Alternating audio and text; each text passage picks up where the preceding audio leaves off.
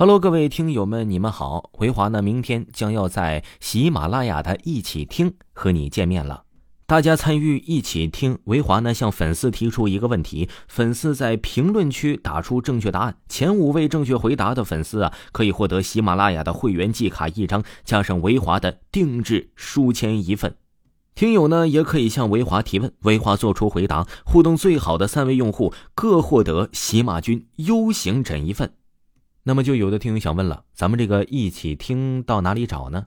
您可以点击维华的《乡村鬼事》，维华讲民间鬼故事这部专辑，可以在上方看到一起听的内容。你也可以在喜马拉雅搜索“一起听”这三个字，可以进到本次活动的页面。记住了呀，各位听友，是明天晚上七点，明天晚上七点。也就是四月十三号的晚上七点，维华非常希望呢，能在这个一起听的房间里，可以看到各位听友的影子，可以跟各位听友连麦互动，聊一聊咱们大家遇到的那些亲身经历吧。来吧，今天呢，继续给大家讲咱们听友分享的亲身经历。这个听友呢叫做淑芬，是在啊咱们维华群里分享的。他说前几天呢，呃，我有一个远房姑姑来看我们。那个姑姑很友善，我也挺喜欢她的。到了晚上，那个姑姑也就回家去了，因为有点分不清是七大姑八大姨，就问问我奶奶，她和我其他亲戚有没有关系之类的话题。奶奶就跟我讲，原来呀，那个姑姑她是有一个姐姐的，那时候她们姐妹俩还都是半大闺女，因为家里还有两个弟弟妹妹，她们也就去了县城打工。他们在一家电力工厂上的班。他们两个人住了一间宿舍。他们说呀，在的车间不一样。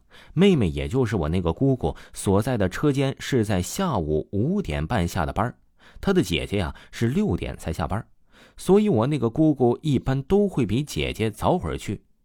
有一天呢，我的姑姑就像平常一样回去了，宿舍里也是和往常一样没有人她呀，也就干了些小零活，躺在床上休息。等他姐姐回来，等着等着，他就睡着了。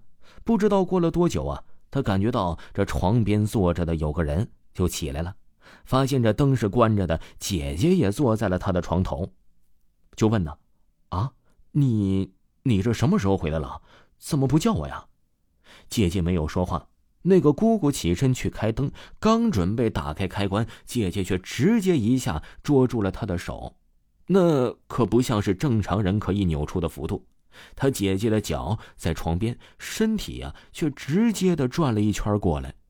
那个姑姑闻到他姐姐的身上啊有一股恶臭的味道，仿佛是在夏天的阳光下暴晒了七天的肉被烤焦了。他看见他姐姐的脸，眼眶没有眼球，脸上的皮掉了很多块，暴露出的面部肌肉。姑姑吓坏了，想逃走。却发现自己动不了了，眼睛也闭不上了，只能盯着姐姐那张可怕的脸。不知道过了多久，他能动了，仿佛是做了一场梦，可那又是太真实了。姐姐依然没有回来，姑姑啊，就赶紧下去找姐姐，却发现姐姐的工作车间都是人，她便赶紧进去看看怎么回事。旁边的人呢，给他说了，说前一会儿啊，有个人被高压电机的电流电死了，身上全焦了。死的可惨了，我姑姑就震惊了，她更加坚信刚才发生的一切不是梦，她便走上前去看。虽然那一具尸体已经面目全非，但她知道那是她的姐姐。后来呀，姑姑便在那座工厂辞职了，工厂也赔了十几万块钱，但那依旧是姑姑无法磨灭的阴影。亲爱的听友，听友分享的故事，微华就给您讲完了。如果呢，您有您的亲身经历的话呢？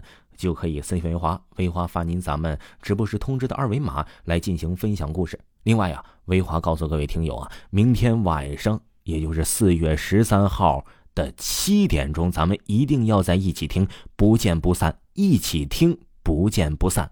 拜拜了，各位听友，明天见。